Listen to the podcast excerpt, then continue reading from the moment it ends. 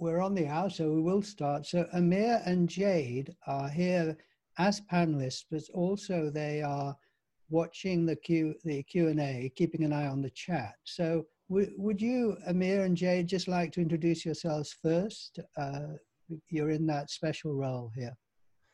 Okay, sure. I'm Amir. I was introduced to, I think I said two years ago last time, but I think it's been more like three now.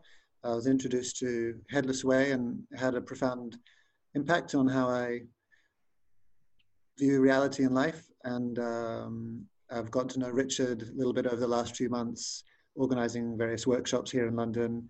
And it's my third time helping out on one of these webinars. Marvelous, thank you. Jade? Hi, I'm Jade. I've also been to a few of Richard's workshops and introduced um, to Headless Way via Mia, and it's kind of a way of life for me now. And yeah, I'm also helping out with the question and answers and been doing it three times also. Thanks for having me. Wonderful, thank you. John? Hi there, um, I'm John uh, from near Oxford, and uh, I received On Having No Head, the book by Douglas Harding, uh, for my 21st birthday, and um, it turned my world outside in. Marvelous.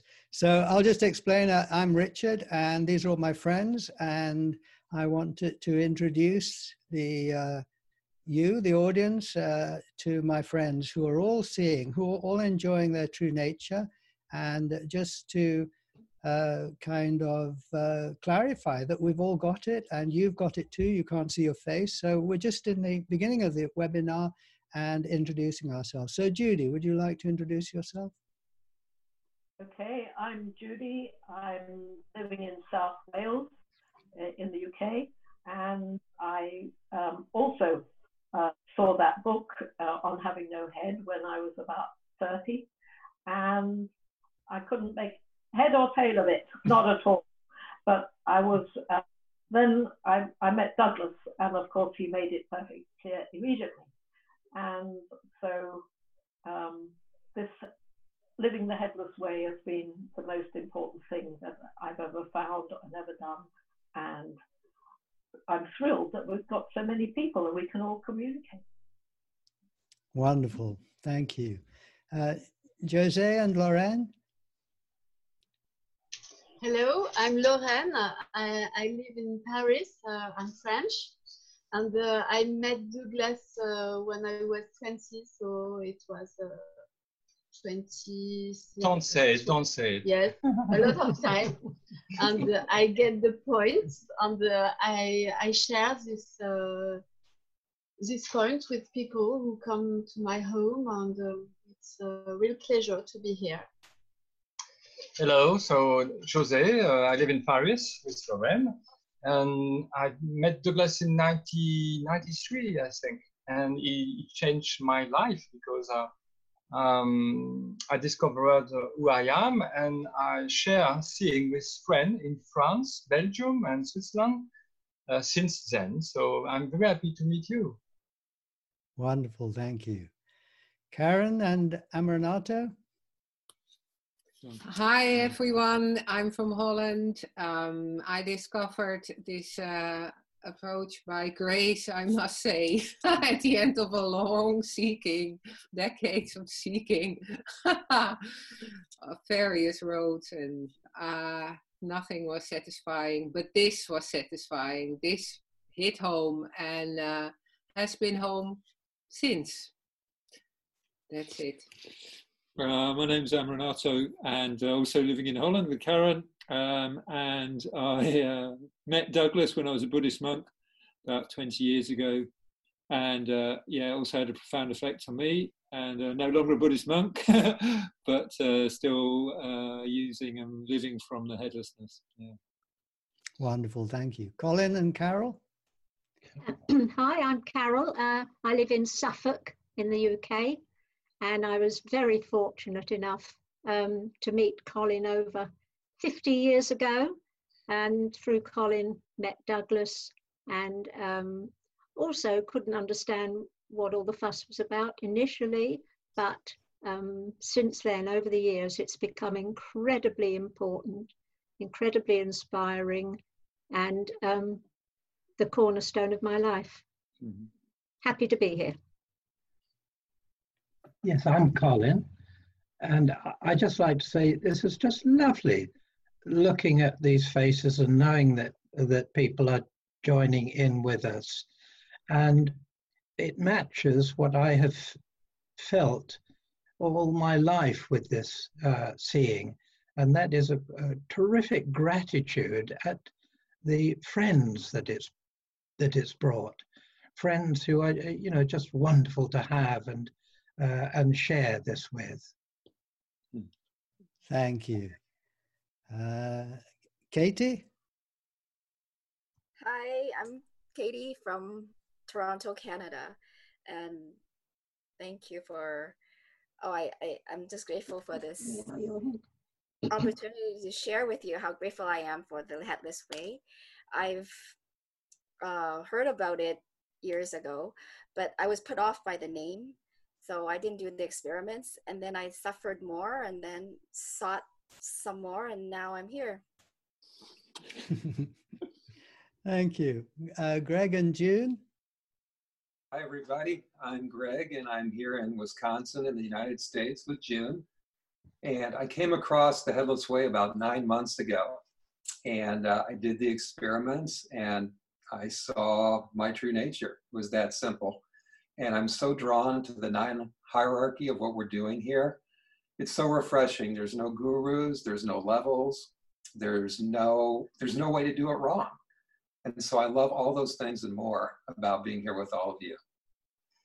Right, and yeah, and I, Greg introduced me to the Headless Way, and I initially thought it was kind of dumb, and then I did some experiments, and just I just have been wowed by the refined, the refined direct access that's available through this and it's just blown my mind and and and really appreciate the community around it. Wonderful. And bill? Hi uh, my name is bill. I i came across uh, seeing uh, in my mid 20s and uh, uh, never managed to recover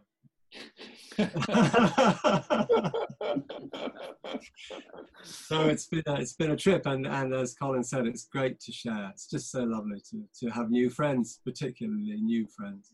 Yeah, great. Wonderful, thank you. So, John, uh, would you like just to take us through a, a experiment, uh, just so that uh, we start off with the experience for anyone perhaps who has not done an experiment, uh, just something simple. Yeah. Okay, do you want the classic pointing experiment? Oh, go on then. Why not? okay. So this has suddenly morphed into a joining in doing thing. Okay. So everybody get their index finger. Okay. And we're expecting the audience out there to do this as well and select an object in the room uh, some distance from you, say a picture on the wall or a light switch, anything, as long as it's an object in the room. And gradually, with your finger, go around the outline of the object. And notice some qualities of that object it does have an outline. It has a perimeter or edge where the object finishes and the background, the rest of the world begins. It has color or a number of colors and it has a shape. It's a thing. Now, redirect your index finger, and you may have to shift your chair to do this because I'd like to invite you to point at your foot.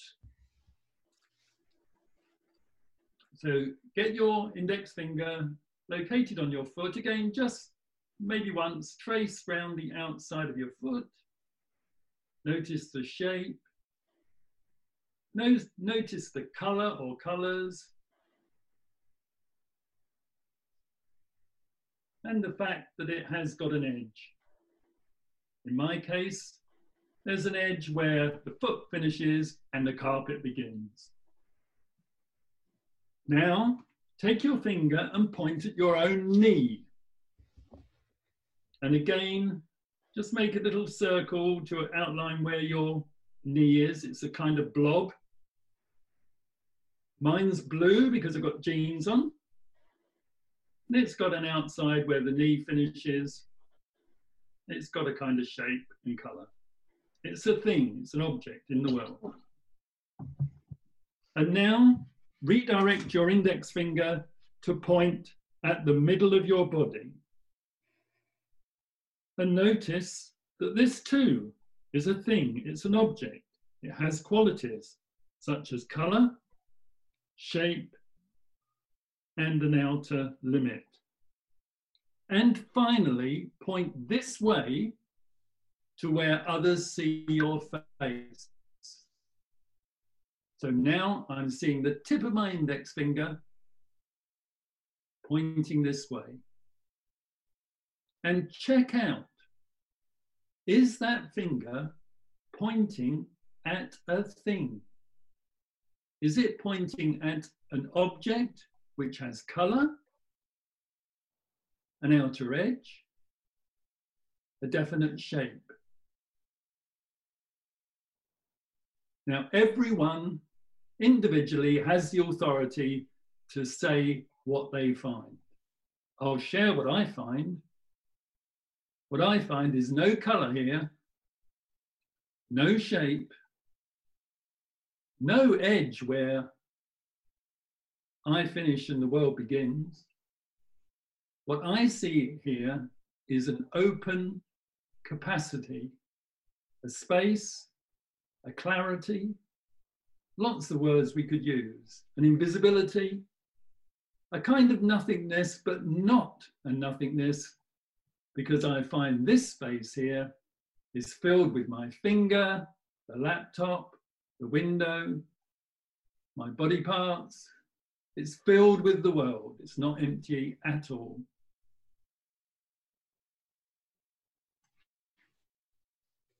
All right? Hmm.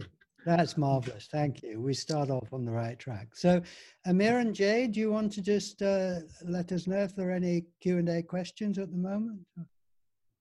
I'll read one from Mahesh. When a headless person uses the term I, what do they refer to? Secondly, do you identify with your body, i.e., is your foot no more yours than the sound of the bird? Oh. All right. Anyone want to put their hand up for that? Yeah, I can do that. Okay, Bill, and then Judy. Oh, well, um, I don't mind. Uh, Judy can do it. That's fine. Well, we we just play, so go for it. Well, um, what I mean by I um, shrinks and expands all the time. Um, sometimes by I, I mean this particular human individual with an age and a history uh, and uh, um, variation, limitation, all that. Sometimes I'm, I uh, refer to something smaller or larger than that. Um, and as far as the headless way goes, what we've done is to push through uh, all of those layers of, of um, identity, larger and smaller, into the center and asked the question, always it's a question. And the question is, what do you find at the center of your world? What, what do you like where you are? Is the question we're asking. And, and what I find and what uh, other people tell me they find is that at center, the, the I that I'm talking about when I'm pointing to the center is an I that has the character, no content, no size, no name, no age, no history. Um, what uh, Rinzai called the, the, the, the, one of no rank above the mass of red flesh. So, so one's, one's answer to that question is that the I varies, but, in, but, but in, insofar as we're talking about what the headless way is pointing to, then the I that we refer to is this central noumenon, the subject, the unidentified subject, whose identity we have to then discover for ourselves through sense evidence that's it. Great, thanks, Bill. Judy, you want to add to that? Uh, what, what was the second part of the question? I've forgotten now, but there was another part. Well, just answer the one you remember. Um, yes, well, like Bill said, uh, the expansion and contraction of the I, but um, in everyday life, sometimes I'm talking about Judy to me, and sometimes when I pay attention to what's going on, I'm referring to what or who I really, really, really am, as Douglas would have said. And the whole point of this uh, way is to um, be living from who you really, really, really are. And uh, sometimes um, I find that Judy is rather obvious um, in perhaps antagonism to, to how I think I should be behaving. But it's, it's all of a piece, really. And it's being natural. So referring to yourself as who you are, really are, and who you are as a person is a kind of natural thing. It's, a, it's an awareness that you're not just what you look like in the mirror. Um, that, that person, not just that. You're what is observing the, the, the, the one in the mirror or on the screen at this moment. And embracing the whole world. So we, we live in a hierarchy, don't we? We live in a hierarchy of um, from no thing to everything. And that's what it's about, really. Thank you, Judy. Amira, we'll just keep. Uh, do you want to answer that, Karen? Yes. And then we'll have another question. Go for it. Well, I just want to add to what Bill and Judy said that the terms that Douglas introduced to me, not uh, while he was alive, unfortunately, but through his uh, what he wrote, is um, uh, the big one and the little one. And I like those terms so much because the little one is then referring to me as a person, me as a human being.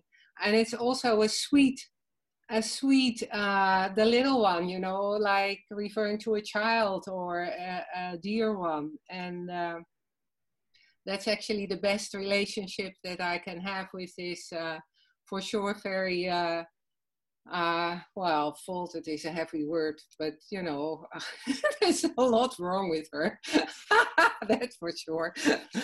And the big one, then, you know, it goes so wide, uh, and none of that applies to the big one. So the, the little one and the big one, I find very helpful in referring to either, yeah, one of the two identities that I have. Great, thank you. I, will I'll go on, Lauren.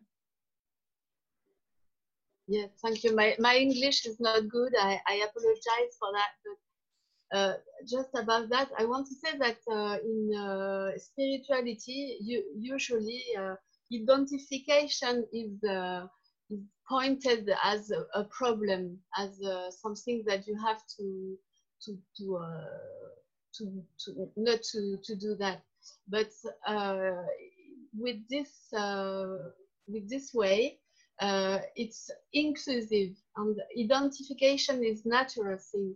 Baby identify identify do identification with the, the mother. And in the identification is the way you you um, you become one with the with the world. So uh, yes that's it. Thank wonderful. You. thank you. Thank you. I'll just uh, add a, a, something there that uh, just to say the obvious, really, that we've all got the experience. You can't see your face, instead, you see the world. And this is a non-verbal experience, and it does not mean you have to feel anything in particular. It's not an emotional thing, it's just an observation that you're built open. So then we can use all kinds of definitions and ways of thinking about it and there isn't a right way there's just your way and my way and someone else's so you know uh, you've got the experience yeah katie yes i like to go to the second part of the question and it's true when i am here who i really really am the big one i do not it's not the I, the song the sound of the bird and the part of my leg, it's the same thing. But in the little one, if you call my name, Katie, I would answer. So it's both. Lovely, thank you. Amir and Jade, another question? Hi, um, so we have Jeff Wright. How do we accommodate other sense aside from seeing? How about thoughts? Ah, thoughts. Someone uh, inspired to respond to that? Let me think about that. Colin and Carol, what do you think? Thoughts? Answer about thoughts? You go ahead. Yeah. Uh, thoughts are interesting, aren't they? I think the question is where are thoughts? And my own experience is that thoughts are not trapped inside anything because there's nothing here to hold them. So thoughts uh, appear in the world. Uh, at the moment, they might be kind of uh, uh, ranging around this screen that I'm looking at. Um, when I'm walking out uh, in the fields, my thoughts might be ranging around the hedges and the trees and even in the sky. There's nothing to hold thoughts in. And that's a marvelous thing because uh, they have freedom. And if they have freedom, uh, then one one has a kind of creativity with them. Um, they don't um, they don't block me up. They don't hold me in. They're just part of uh, the scene, really. And feelings are just the same. Where are feelings? Well, they appear in the world. And if I'm with someone, like here, I'm looking at Judy, my heart opens to Judy, and there are my feelings where Judy is. Judy's lovable face. So feelings go out in the world, thoughts go out in the world because there's nothing to hold them in. Wonderful. Mm, thank you.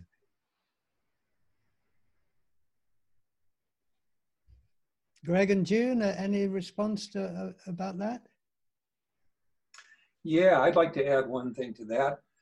I've noticed that this place here, my true nature is, is thoughtless, no mind. There's no thinking going on there. And when thoughts are out here in my body, mind, and in the world, I think a lot more clearly and I can act on those thoughts a lot more clearly as well. So rather than being sort of overwhelmed with my thinking, I actually organically finding myself doing what feels right next without needing to think about it. So it's very, very fun. And practical. Yeah. Yeah. And I guess along the practical line, I sometimes think of my thoughts even and feelings even as subtle objects. So there's they're part of the space as well, because I think sometimes I'm just being thought and I'm just kind of living in that space. Wonderful. Okay, another question, uh, Jade or Amir? Um, so popular question here is from Henry. Is there a need to meditate after becoming headless? Oh, I think Amaranatho has to answer that one. it's the ex-monk. it's the ex-monk that's done loads and loads and loads and loads of meditation.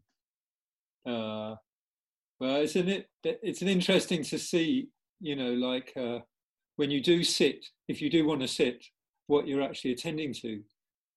So I notice now when I, if I do want to sit, which is not that often anymore, um, is that um, there, there feels like there's something that you have to do and uh, it, it, it, generates for me actually like the thinking mind like that there's something to attain or something to get and so like you've already got the answer so why would you want to meditate it's already uh, it's already obvious that you're free you know you're at the end of the line already uh, so I still like to meditate because it's it's nice for the body. Uh, I like looking after my body that way. It's not I haven't totally stopped it, but the idea of using meditation to get somewhere is is like a bit of a cosmic joke now. You know, like you've got to spend a whole long time on the mat or wherever it is in your dojo or meditation room or whatever to get something that you're going to get in the future. Uh, it really, uh, it really limits, it really limits the experience. So if you want to talk about like classical mindfulness, you could think of it as a practice which helps you to stay with the headless experience. That it reminds you to actually just come back home, which is right now, and always has been. That's my that's my personal experience of it. Mm, wonderful, thank you. Yeah. Anyone? Ah, Jose, and then Katie. Yeah, hello. I, I used to do a lot of meditation before meeting uh, Douglas Harding. Um, I did Zen meditation, and I like it very much. When when I discover here the seeing the space, um, I realized that I didn't need to do meditation uh, again because it was always here. So, but in a way, you can uh, you can um, name the seeing meditation. Douglas often, uh, you know, gave uh, this name, meditation for marketplace, because it's really a practice. You have to practice to to um, come back here again in, again in each situation um, during the work when you are talking while when you are alone. So it's practice. You can call that meditation if you want to. Why not?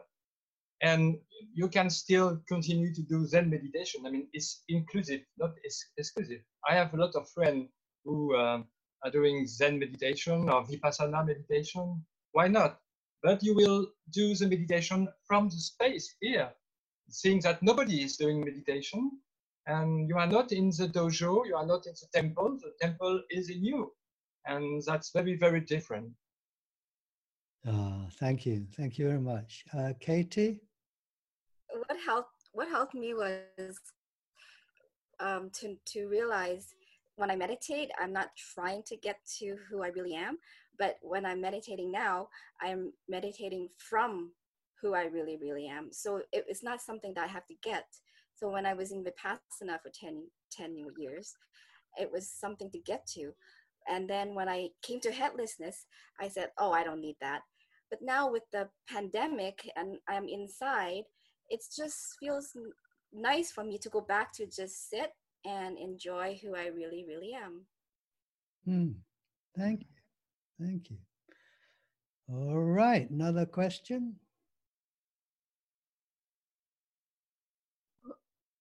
Want to read it?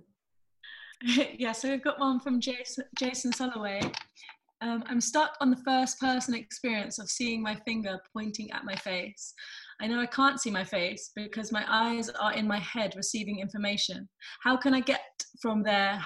Um, how can I get from there to having an experience of being headless without making up something in my head? and, and just so the panelists know, it's a very popular question. Oh, okay. All right. Uh, Carol, great. Yes, it's, it's a very good question. And it's one that I struggled with when Colin was attempting to share this, this way of seeing with me. I, I struggled with this. Um, how can you turn your gaze back on yourself. And um, the finger didn't particularly work for me. Um, what did work, people could try this maybe, was after several hours into the night of um, trying to see this and failing because of my mind, you know, uh, entering, um, Colin said, um, imagine a beam going out from your eye out into the world. It's a beam of light. And actually see that beam, you can see it. Turn the beam, the, your gaze back to where the beam is coming from. So it wasn't so much a finger, it was, a, it was almost an imagined thing. And the beam of light came back here to, oh, nothing. And I said, Is that it? and he said, Well, yes. And I thought, That's a bit of an anticlimax. um, so simple, you know, I could see it. It was like, um, it was a bit like, you know, um, the picture, the black and white picture where you can either see a vase or a face, is it? Yeah. Um, I suddenly saw, did that click and saw the other thing absence here, just uh, nothing here. And that worked for me. Wonderful, thank you. Someone else like to respond to that? Okay, Amma. Uh, so the thing that I like to like I like to do rather than the pointing one is to uh, like look in a in a window, look out of a window, and you sort of see this in front of you. You see a sort of open space, yeah, and then that that somehow allow allowed me to sort of really relax and, and be with a much more sort of spacious vision field, and then a bit like what uh, Carol just said, to sort of see what I'm actually looking out of, see that that space there's there's still nothing here, and sometimes you know like it like um, with a mirror you can also do it more clearly, but in the window you can see a reflection of yourself, you know, and then I just leave Amaranatho on the window there in in that reflection, leave him there, and then I just come back here and I, I still can't see my face. So it's a you know, and I think you have to find your own way with it. Pointing out is just one of the uh, one of the experiments, and you have to find out what works for you. For me, when I was a monk, I found in nature really helpful. You know that I was outside and I felt more spacious, and then I kept just uh, you know asking myself, what am I looking out of? You know, and and it, and it would click. For some people, it's not an immediate experience. Lovely, thank you. Mm. And perhaps uh, I'll just say something, Lorraine, and then I'll go to you. Just uh, as an attendee or even as a panelist, just look at one of the faces and notice that you see the face there, but you don't see yours at the same time. And we call it face to no face. Uh, you're built open for the other. You're, you're, I, I, am looking at someone, it, it's face to no face. And this is trusting what you see rather than what you've been told to see. So it's very radical. Lorraine. Yes, I, I think uh, each of us has uh, an exercise that we, we really prefer at the beginning. We like, like to share this exercise. And uh, what I like to do is to, uh, to open the uh, no, not the arms. Uh, when you when you are not uh, very open to, to to your true nature, you you used to separate things and to see a part of, of the uh, of the things. So you open the the attention, and you can see that in front of your of your computer now, in the back of of uh, what you see, you can see the your your hands and the and you can see the, the legs, they are just here. There is nothing to do in particular, just to open to, to what is now. And now uh, you can see the, the computer, the body, the, the back of your body, and it opens to the space because all these things are in the space that you are. Wonderful, wonderful. Okay, um, another question, perhaps, uh, Amir and Jade? Yeah. Um, oh, maybe I'll just quickly add my yes. my favorite uh, way of seeing, or, or, one of them is just to notice if I look at my feet, my they're in the middle of my view, and then from my perspective, my knees are underneath my feet, not above them, and then underneath my knees is my waist and then underneath my chest. And if I keep looking underneath my chest, I see it recedes into nothing. So as it were, there's nothing at the top of my own body from a visual perspective, just yeah. from a scene. That, that often points me directly into the, the nothing that I think this is pointing at. Okay, so question from Shane. How does being headless affect you when you're not thinking about being headless, when you're just going about your day? Ah, John. I'm always thinking about being headless. I find it's true. It's true. I was reflecting the other day that, you know, uh, I don't know, 80, 90% of my thoughts are about being headless. Okay. And I still manage to operate. I still manage to, uh, you know, do everything that human beings are supposed to do. Uh, but um, I find it endlessly fascinating I mean, you know, every day there's some new insight. Um, I've been, you know, I've been writing notes all through this meeting because of all the fabulous things that people have been saying that, and most of them I've never thought of. And I've been doing this for 49 years, okay? So it is, it is constantly, um, you know, uh, stimulating, stimulating.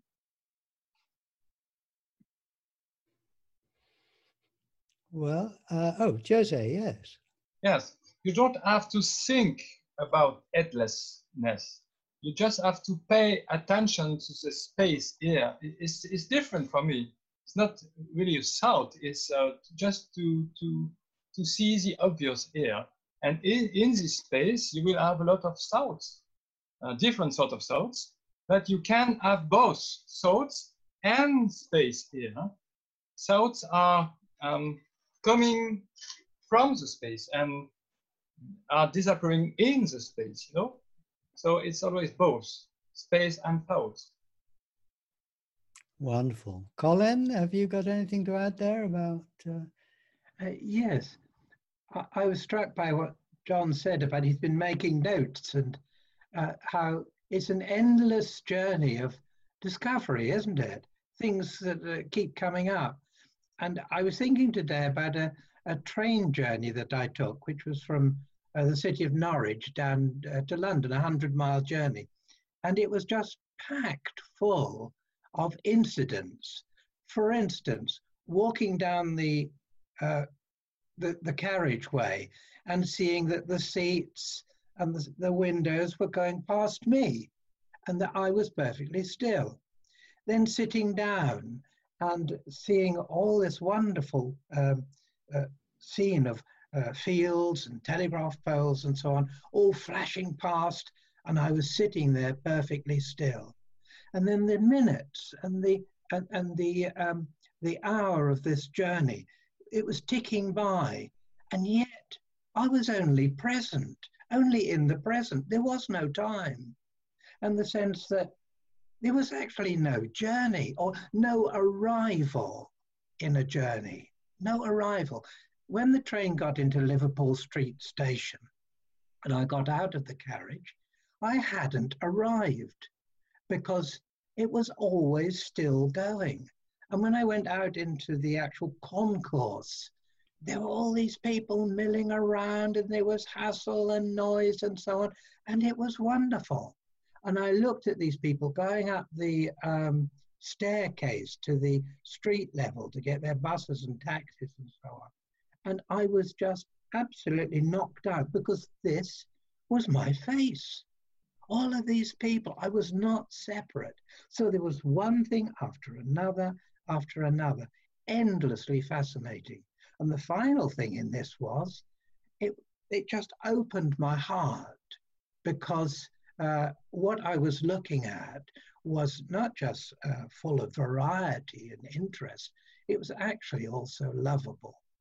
And, uh, and I thought, well, what a journey. But of course, you can go on and on like this, just as John has been making these notes. It's an endlessly fascinating thing to just be nothing and see um, what happens. This is the path, really, isn't it? See and see what happens and, uh, and enjoying it along the way. Carol. Can I just add something to that questioner? um, direct something to that questioner. Um, I'm not quite like John. I don't think about it consciously or see it consciously all the time. But over the years, habit, it habituates itself so that although I'm not consciously walking about headless, because I know I have seen it, I know it to be true, undeniably true, I'm operating from that um, space. So I don't think about it a great deal unless um, in, in certain situations. But I know in my heart that that's where it, I'm coming from because it's it just has to be true. Wonderful. Katie. It helps me in my daily life, even though I'm not thinking consciously all the time of headlessness, um, it helps me to to be more courageous. That's what I found. Yesterday, I was thinking a lot about writing an email to my boss, and normally I would not, never, I would not ask this question because I know that, you know, it would be too much to ask. And I asked it. I don't know, I, I just had a strong feeling to ask it. And then I, when I pressed the button, I kept thinking, should I press the button now? Because I have, I, anyway, there's lots of self doubt. And then when I pressed the button, I just knew, like, okay, this space here, it's got it all so I, I sent the email and he said yes. And it's just things like that. It just blows me away in my daily life, even though I'm not consciously thinking of it. It, it just, yeah, it helps me. Wonderful. Thank you. Another question there? Yeah, and we have um, how does being headless help you with self consciousness? Ooh. Who feels inspired to respond to that? Greg? How did you know? well, I'm feeling a little self conscious right now. And I'm also aware of this space where I'm not. So I think for me, seeing who I really am opens this space to say yes to whatever I'm experiencing, whether it's self consciousness or fear or worry, whatever it is. And so, as I do that, and as that happens, as you were saying, Carol, more and more habitually in my life, I find that I don't need to even think about being self conscious as much. It just doesn't come into my experience like it did. So, it's been a real a real gift and it, it feels like there's a freedom that's emerging inside of me that was bound up in self-consciousness before i saw this.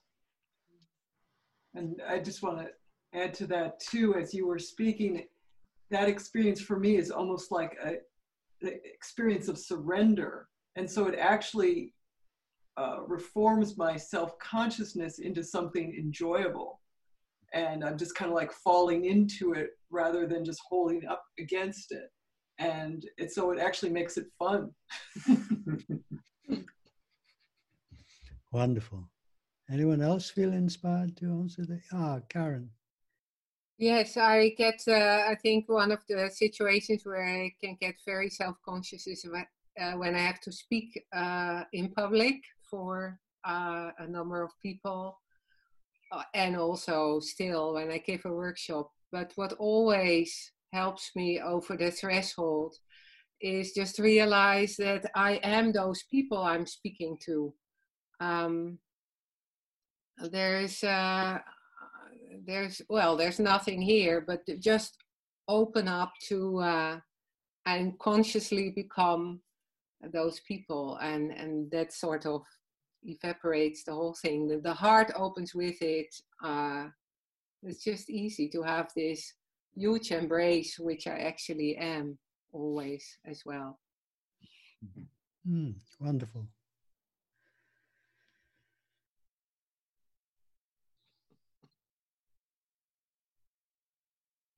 Wonderful. Okay. Well, just uh, pause for a moment and just be aware of your single eye and be aware you on your side of the screen, you're just built open, and uh, the field of view fades out into the great void. And uh, if you're feeling self conscious now, be aware that that is part of the content. It's like Colin's thoughts about the fields. Uh, the self consciousness is, uh, is part of the view. And I think that that means one can I think perhaps, as uh, June was saying, accept it a bit more easily and uh, be compassionate towards oneself. You know, it's uh, part of life. Judy. I was just thinking back to um, when I first came across this, and self consciousness was a real problem for me. I found it extremely embarrassing um, to speak up in a group because I thought everyone would be looking at me, which they were.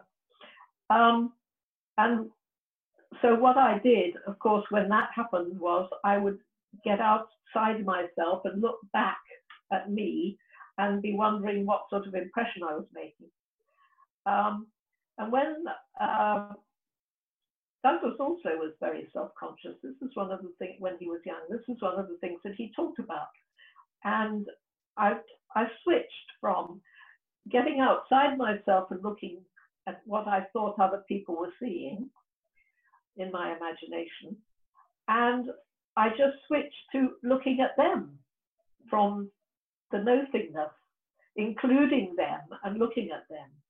And when I started these Zooms, I I found that the first thing that happened was I was very conscious of Judy out there on the screen and um, doing this thing again. And of course, this is what we learn, isn't it? We learn in our growing up process to see ourselves as other people see us.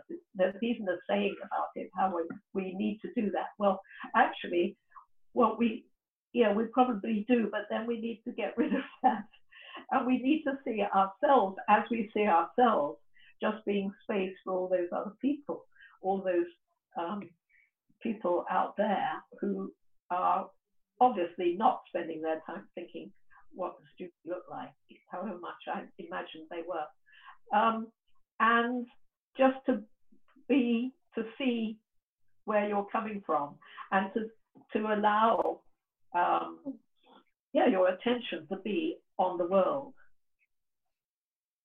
And um, it's the these zooms when you're when you yourself picture as well. It's very good practice because it's a constant reminder that I don't look like what I see Judy to look like in the screen. I don't look like that here. It's out there. Wonderful. And another thing, another thing that um, was very illuminating for me was to realize that everybody sees each of us in a different way. You know, I see, yes. Um, so, so really, why not be space for that and allow them to think whatever they want? Thank because you. that that's the real situation. hmm Katie? Uh, yes, self consciousness. I was when I was asked if I wanted to be in the panel. The first reaction was no, no, I'm, I'm too self conscious. But then I realized I'm so grateful for Douglas and his experiment. It's just changed my life.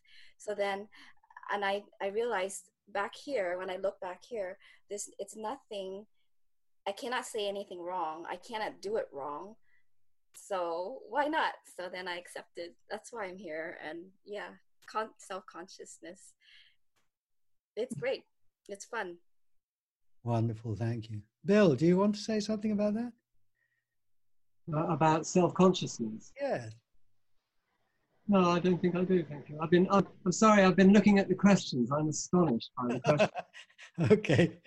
I All right. haven't Paying too much attention. No, that's fine. Uh, Jade and Amir. Oh, there's Laura, uh, Jose, yes. Yes. Oh, there is a wonderful experiment in the headless way to deal with relationship and maybe self-consciousness is to see that when I am with people, I am not face to face, but face to space. It's an incredible freedom for you. Lauren and Jose are face to face, but uh, I suppose for you, you are not face to face, and I am space for Lauren's space. So uh, it's it's a wonderful um, way to deal with this um, problem in relationship because you are just open for for spaces, you know, for everybody. Wonderful. I, I can say something more. Yes. Just say that it's. Uh, uh, I I was uh, shy. I was self-consciousness before uh, meeting that, and it was a radical, a radical. Uh, it cut this uh, this thing because I, I can see that I'm very very big, big big big, and uh, there is uh, people are very small, so no problem. and we have a lot of friends who can uh, when can say that the same thing. Yes, lots of friends, yes. Say the same. All right, moving on. Thing. There's a question here from Leonardo. How does the headless way develop through the years? Oh, well, I think Colin and Carol have to start that one because they started in the mid 1960s. So, uh, what do you think? Well, yeah, in, interestingly, um, for people who don't know, I had no prior interest in this kind of thing at all. I wasn't interested in looking at my true nature. I wasn't interested in spirituality. I had no background in meditation, nothing. Um, so it came to me as an extremely practical um, experience and true, a true experience. Um, and at first, um, I think like June, I thought this was um, stupid and, and peculiar and odd and um, these people, although they seemed really nice, they were just peculiar.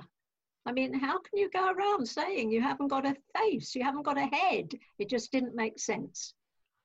And yet, and yet, um, because it was true, and I kept seeing it, and I had one or two um, euphoric experiences um, of being at one with the world, of being at one with nature, which didn't last. They were just highs and they didn't last. And I was back to the ordinary everyday seeing. Over the years, um, it's, it's had a profound effect in, in, a very, in very subtle ways. Um, an effect um, of, I think Jose said, of somehow doing the right thing, the, the thing that's um, appropriate at the time, um, not to say that one doesn't have the normal life problems. We ought to say this. it's not panacea for all ills immediately. We're, we're, you know, we're the big one and the little one, as Karin said. Um, and the little one is bound to, now and again, you know, rebel, come up with all the old habit patterns and so on. But if you stick at it, um, it will gradually, it will change your life. Everyone's approach is different, as Richard says. Everyone is different. And some people it's radical, um, like with Lorraine, and others it's slow, like with me. And Colin, wonderful, Carol. Thank you. Colin, what's your thoughts? How did it develop over the years? Yes. I don't know what my life would have been like without this. Uh, I do know that there are certain times when one is just knocked back into what is real without any thought of, of any response. And maybe it's a crisis, maybe meeting someone, being in a situation with someone, which is very difficult, and being knocked back to this because it's it's in my bones, you know, and relying on it um, to come up with the right thing. It might be a surprising thing, but the right thing for that situation. And sometimes the right thing is simply to be completely gone from the situation, to be nothing at all, and to be just quiet with that, and discovering that um, this is this is the right this is the right way to go with it. So what I'm talking about really is trust, and uh, uh, and and finding that um, it's my deepest resource, and uh, I trust it. That's it, really. Hmm. Wonderful. Thank you. Someone else, how it's uh, developed for you? Yes, Amma.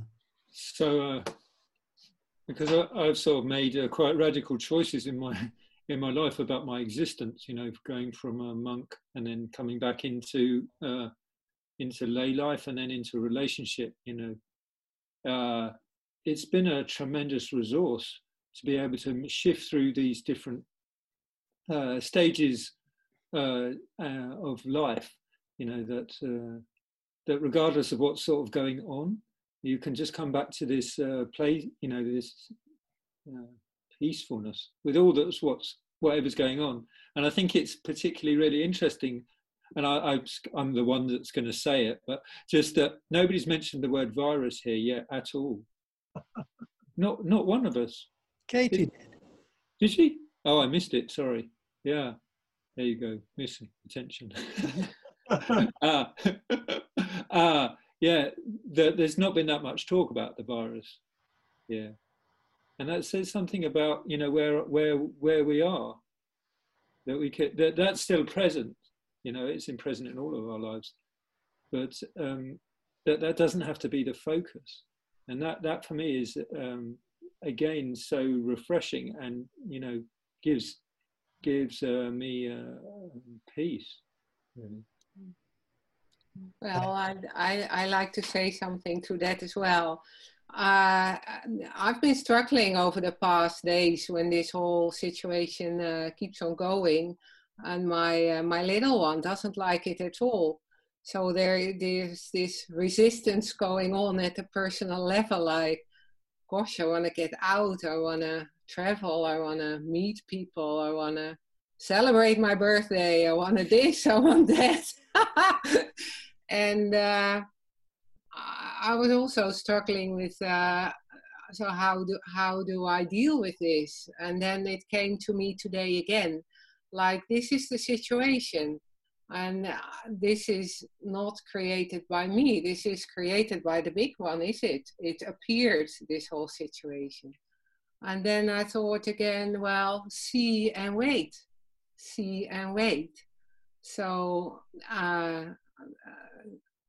see uh, how probably from the problems that are created now, the solutions will also be created at some point of time. Maybe I don't like them, I don't know, but uh, the attitude is see and wait and not resist and, uh, you know, uh, turn the back to to everything. No, it's just being open, seeing this is willed by the big one. It happens. It is. Mm. Mm. I'm curious. So, yeah, I'm curious. Thank you. Judy. I'd like to go back to uh, something that Carol, um, the question about meditation, because unlike Carol, I was brought up with uh, quite a religious background. I went uh, to a Catholic school, and I was very keen on that. And later, I um, was in uh, discovered Zen Buddhism, and I was very keen on that.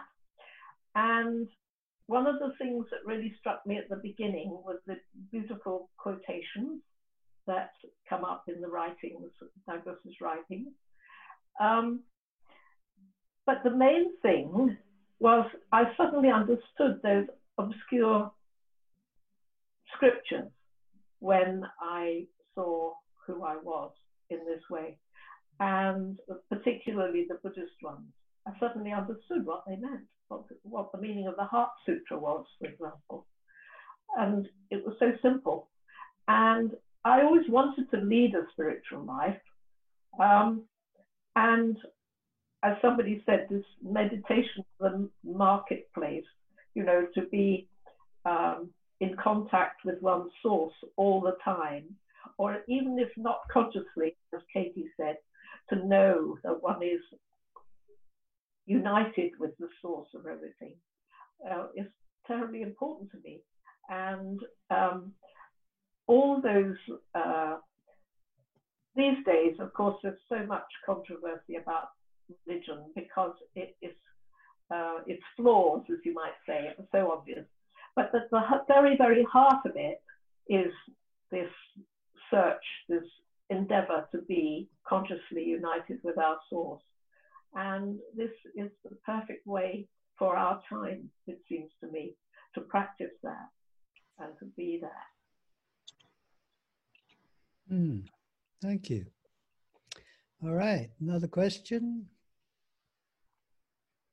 Yeah, we've got. Um, can you please talk about the psychological implications of being headless? Oh. Now, who's the psychologist? Anyone feel inspired? Well, I, I okay, I'll go first. Uh, just that uh, uh, a bit like what Colin was saying, that where is your psychology? Uh, my, I'm, I'm free of my psychology here, but I've got lots of psychology there. Uh, but this awareness that you're free of uh, your psychology, there's no mind. Uh, a bit like what what has emerged uh, during this meeting, that just knowing that, knowing that you're free of it, you know, and you're operating from this freedom. And it's not an achievement, it's just the way you're built, and everyone's built like that.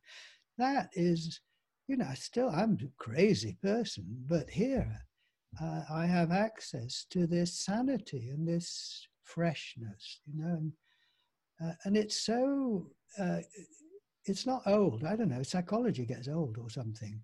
But uh, I, I, was aware a day or two ago, I, I woke up and everything fresh.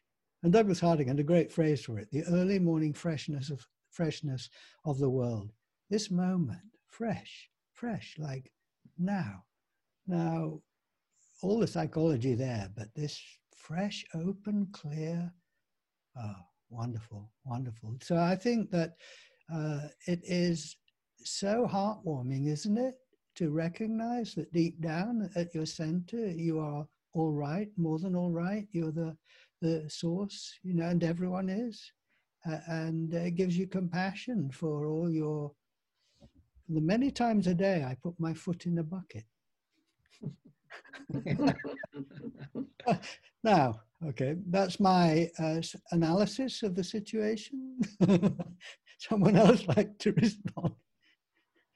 Well, for me, um, the, the psychological implications of seeing have become more and more evident. Uh, I guess it took a while, but I, I for me, the, the, there is a radical, profound difference between the world that we're, that we're taught about, that we, that we believe ourselves to live in, in the world as seen and, and experienced, seen, touched, tasted, felt, you know, the given world. And the world that's given in the subject to the subject um, drastically alters that one's view of what's going on, and that does erode um, psychological tenseness, psychological blocks. It really does over time. But my experience has been that I haven't focused on that. Uh, many people do. I just haven't. One, I don't know. I just haven't particularly. But I found that life's problems, as one knocks up against them, expose one's limitations psychologically, and that and that seeing that this center is stable, clear, unaffected, and and habitable. It's where you live. It's where you're coming from. That gives one an ability to allow space around the psychological rigidities, and that will eventually allow them to be expressed and dispersed. And so one, I find myself sinking more and more deeply into this un, unknown, unnamed all rightness that Richard was talking about. So it does seem to me to be profoundly significant on a psychological level. But how that emerges will depend on your particular psychology and your particular life. Wonderful, thank you. And Emma, yes. Uh, so um, I've been quite uh, physically ill in my life uh, quite a few times, and uh, during those times, uh, because of the particular illness, which was a toxic poisoning, it sort of it affected my brain, it affected my cognitive faculties in a way, and so I'd, I actually watched my mental health decline, and it was quite interesting from the uh, from the space. I mean, I already had access to the to to being headless. And then I just, I actually just watched myself decline for a while. And um, that was also okay. And uh, it was actually quite profound to see uh, that it, that could be included in the, in the space.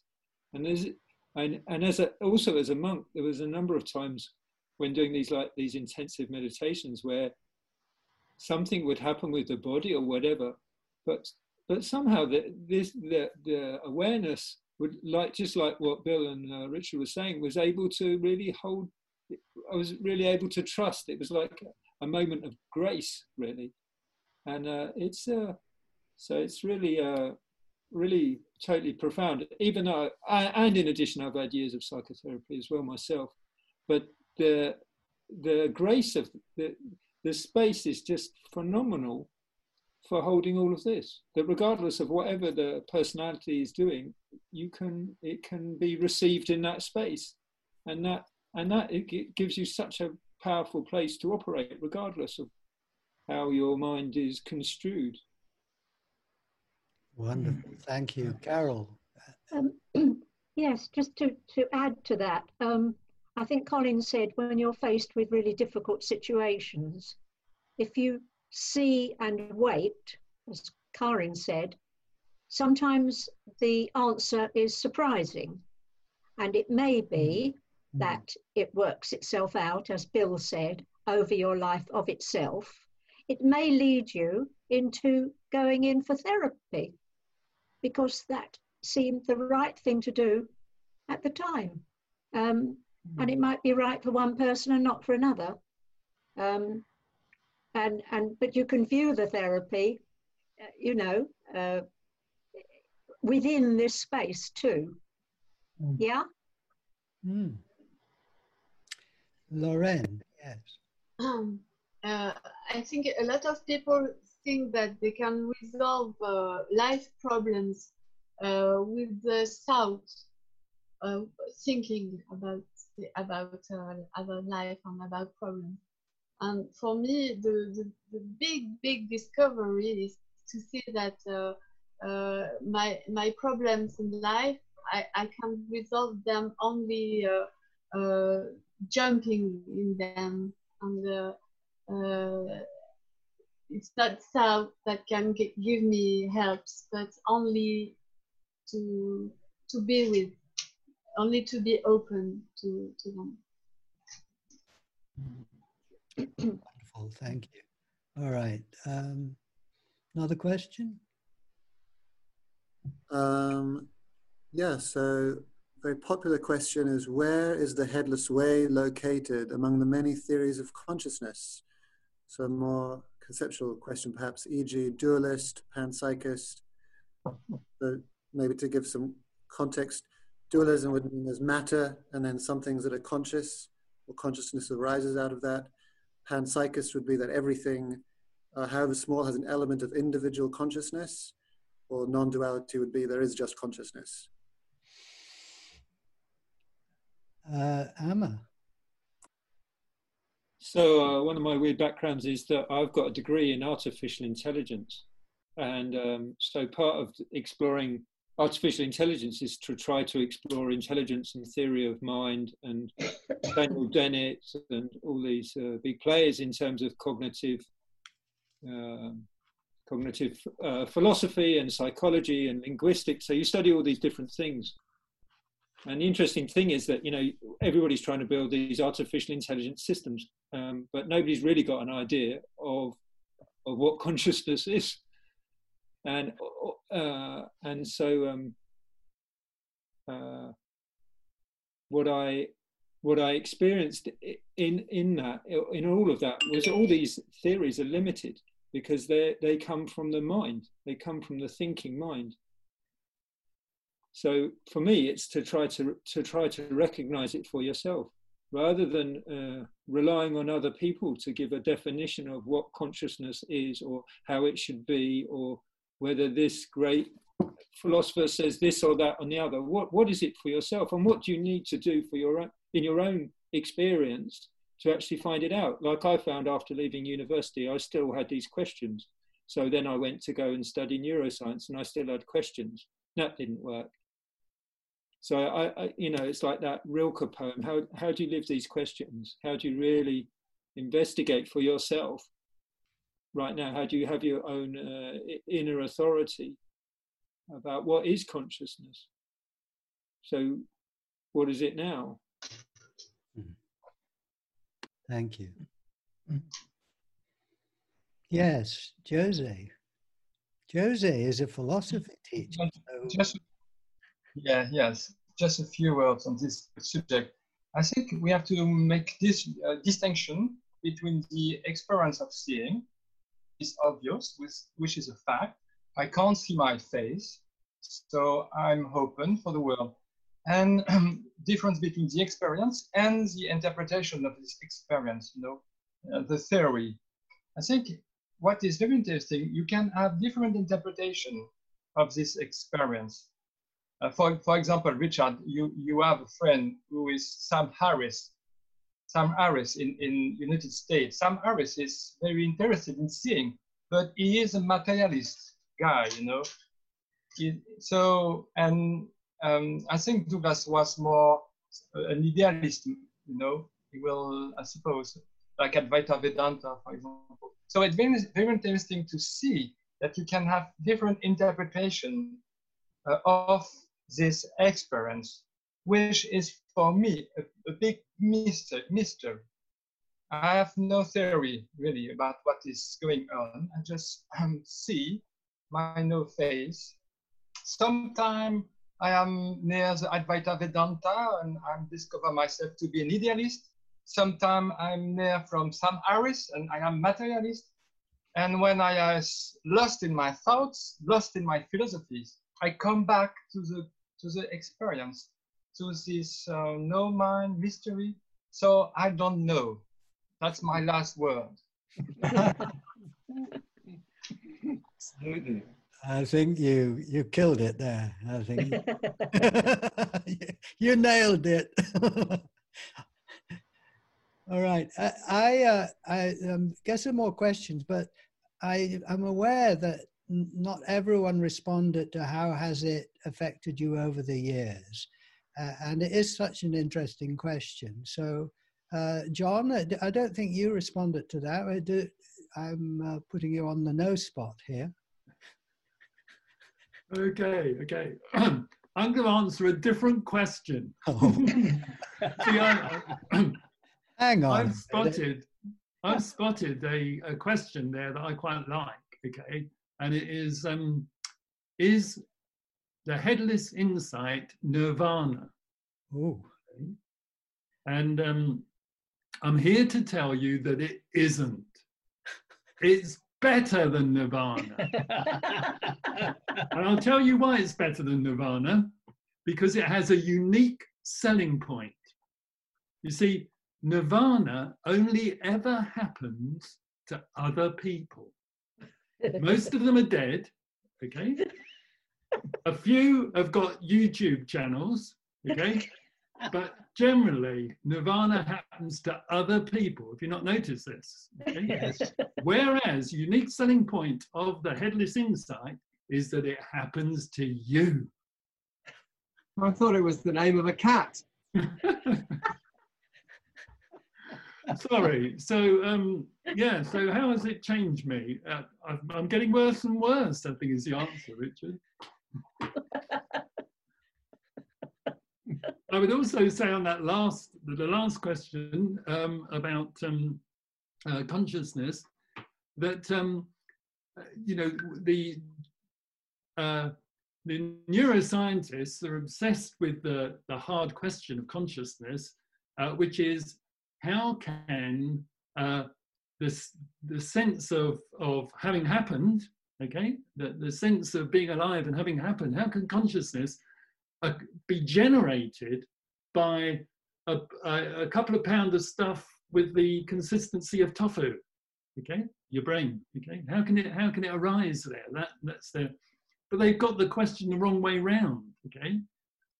Uh, the material world consciousness doesn't occur in spontaneously in, in different parts of the material world the material world occurs in consciousness Ah. Consciousness is the fundamental, okay? Just like gravity is a fundamental, consciousness is a fundamental, is a fundamental. And all science is only known because uh, scientists are able to see and count from consciousness, okay? And all the experiments are about seeing and counting. Okay? Every one of them, you see something or you don't see something, and you count things, as with Jose and uh, Lorenz, uh, we can see two heads there, but when they counted, they can only see one face. Okay? So it's basic maths and basic observation from the fundamental stuff of the universe, which is consciousness. All right. Thank you, John. Any any uh, another question, Amir or Jade? Um, the most voted question is Vikas Dan. Um, Douglas explains the eight stages of headless way, and one of them is the barrier personal, will, or ego. How do you, how do you or did you cope with this barrier? Well, I cope with it every day, and uh, I, I uh, find that life is full of barriers and you know big ones like the virus and small ones and middle ones all the time. And uh, this is creative and i do not expect it to stop. And uh, i think that for me uh, this open space um, somehow gives me the uh, courage or the just the the space to to receive it in a way and uh, not to just uh, run away. yes, Karen, that was good, wasn't it? Anyway, go on. Very good.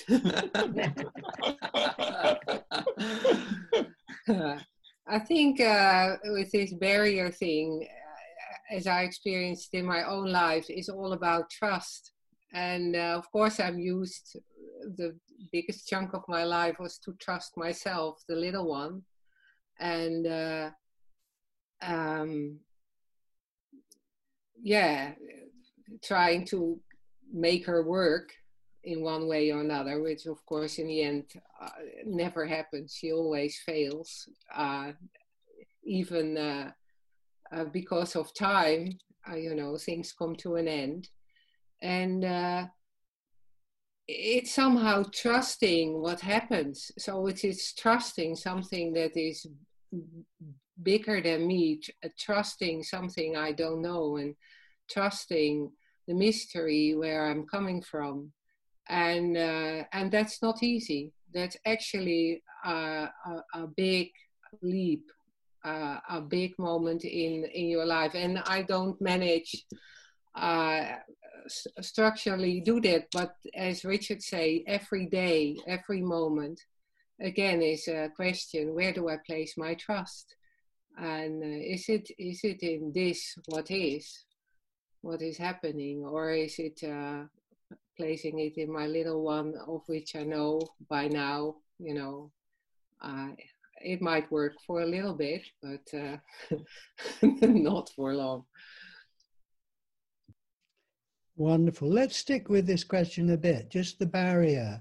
Um, Colin and Carol, uh, uh, we've got about 10 minutes left, so this, we just go round really perhaps with this question. Any thoughts? Uh, yeah, I'd like to, I, I would just like to, to point out that, that, that um, those eight, eight, stages, I think you have, you have to be careful not to um, um, objectify that. This was rough, a rough guide to what quite often happens in the countryside that moves through you once you've seen the stillness at the center.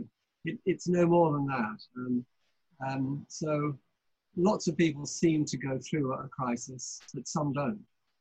Uh, so um, uh, I absolutely agree that, that, that, it is something to do with trust. And I think that that will come in its own time, in its own way, and always when it needs to. Um, and, and, it is useful to have that commentary there because when you know, when everything is going down the tube, it's nice that somebody said everything's going to go down the tube at some point.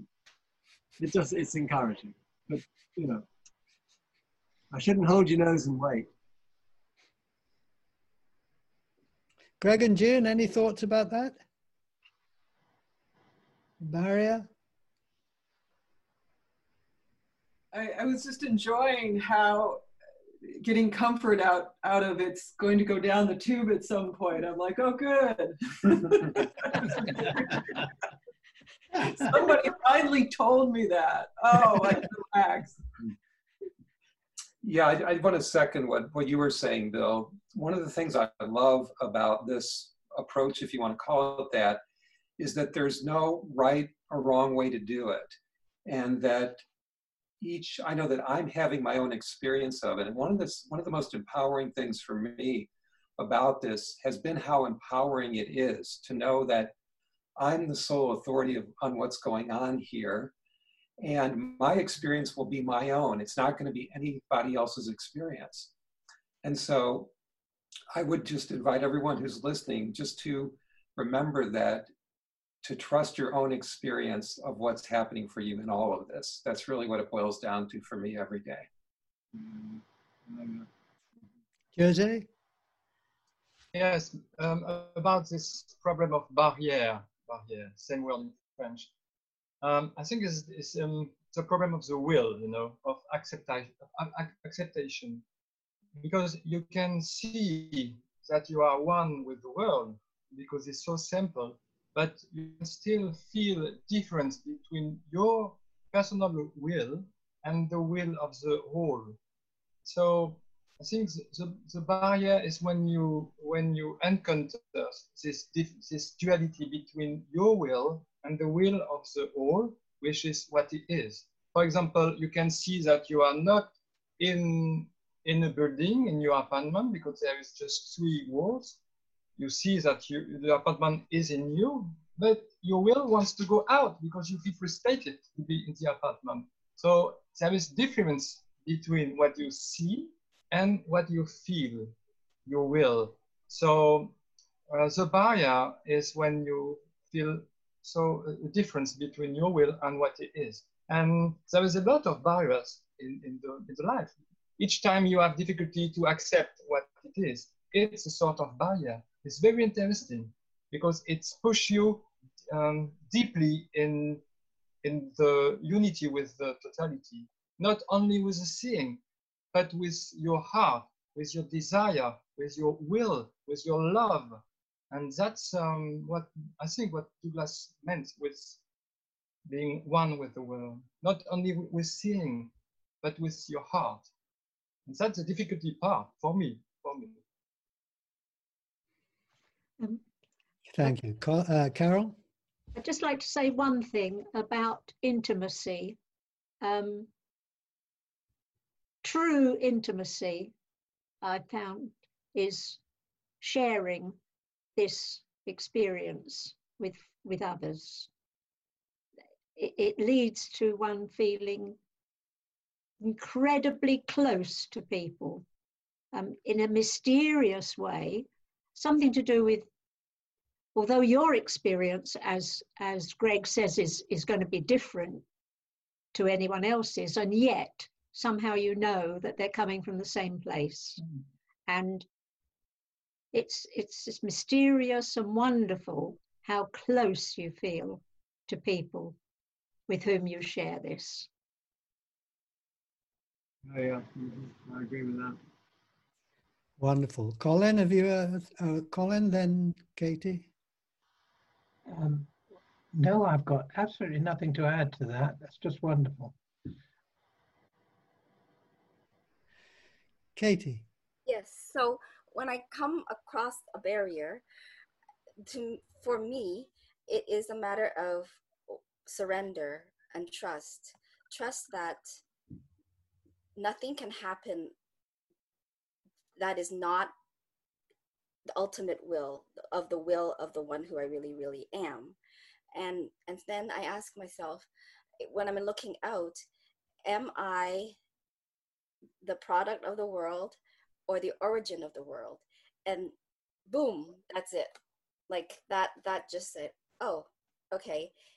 It's not like I really want it this way. I really don't want it.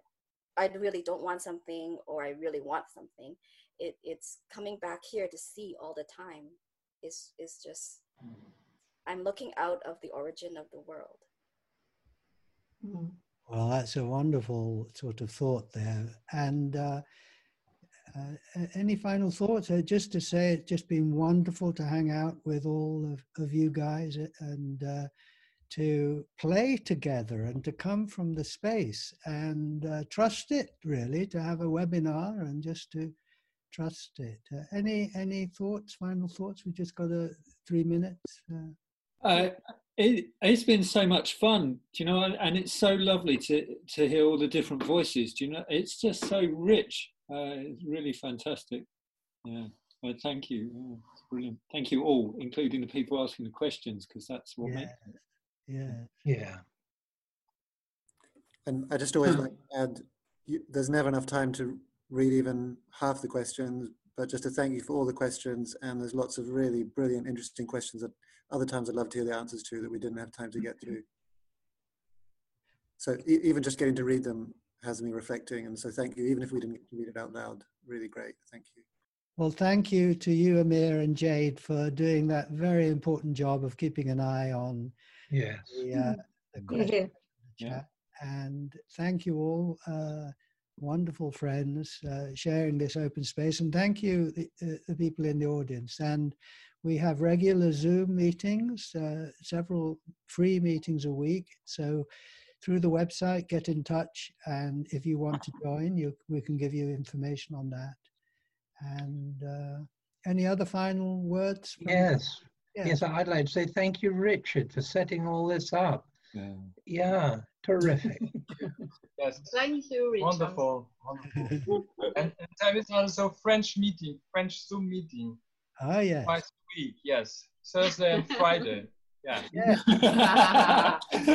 yes, no, that's great. Yeah, French meeting. So uh, you can find out that through vivresanstete.com, right? Yes. Vivresanstete. And John does a Monday evening workshop online, free. That true, John?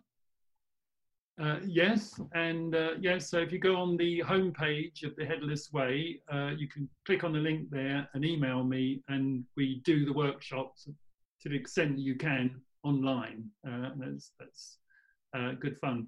And I'd just like to say, if anyone was um, fascinated with Colin's description of a train journey into London, uh, they might like to look at some of his books of poetry, Oh, which yeah. are absolutely fantastic and are to be found on the um, on the uh, website. Again, there's links there, and includes my favourite line of all time from any poet. In the oneness of things, I am nowhere in sight. And in fact, uh, Colin's book, Stepping into Brilliant Air, which is a collection of poetry over many years, uh, is uh, we're just finishing it so that it will be available on Amazon in a, in a week or two. So that's perfect timing. It's a beautiful book with wonderful poems uh, about seeing your true nature and so on. Well, we're right on time. Yeah, Judy. Judy.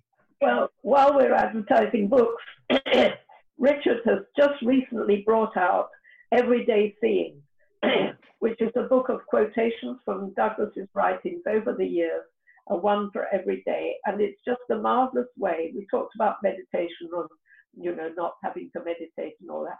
But it's just a marvelous way in the morning to, to read one of these and sort of come back home and mull over it and the richness of all the thinking and thoughts and depth that this way actually has. The seeing is so simple. This is the one for today. The seeing is so simple, but the richness of the meaning of it uh, never ends. That's called Everyday Seeing, and it's on Amazon. All right. Well, wonderful to be with you all. So great to see all the audience. All right. Everybody. Mm-hmm. Thanks. Bye. Bye. Bye, everybody. Take care of you, every- Bye. everybody. Stay well. Stay safe.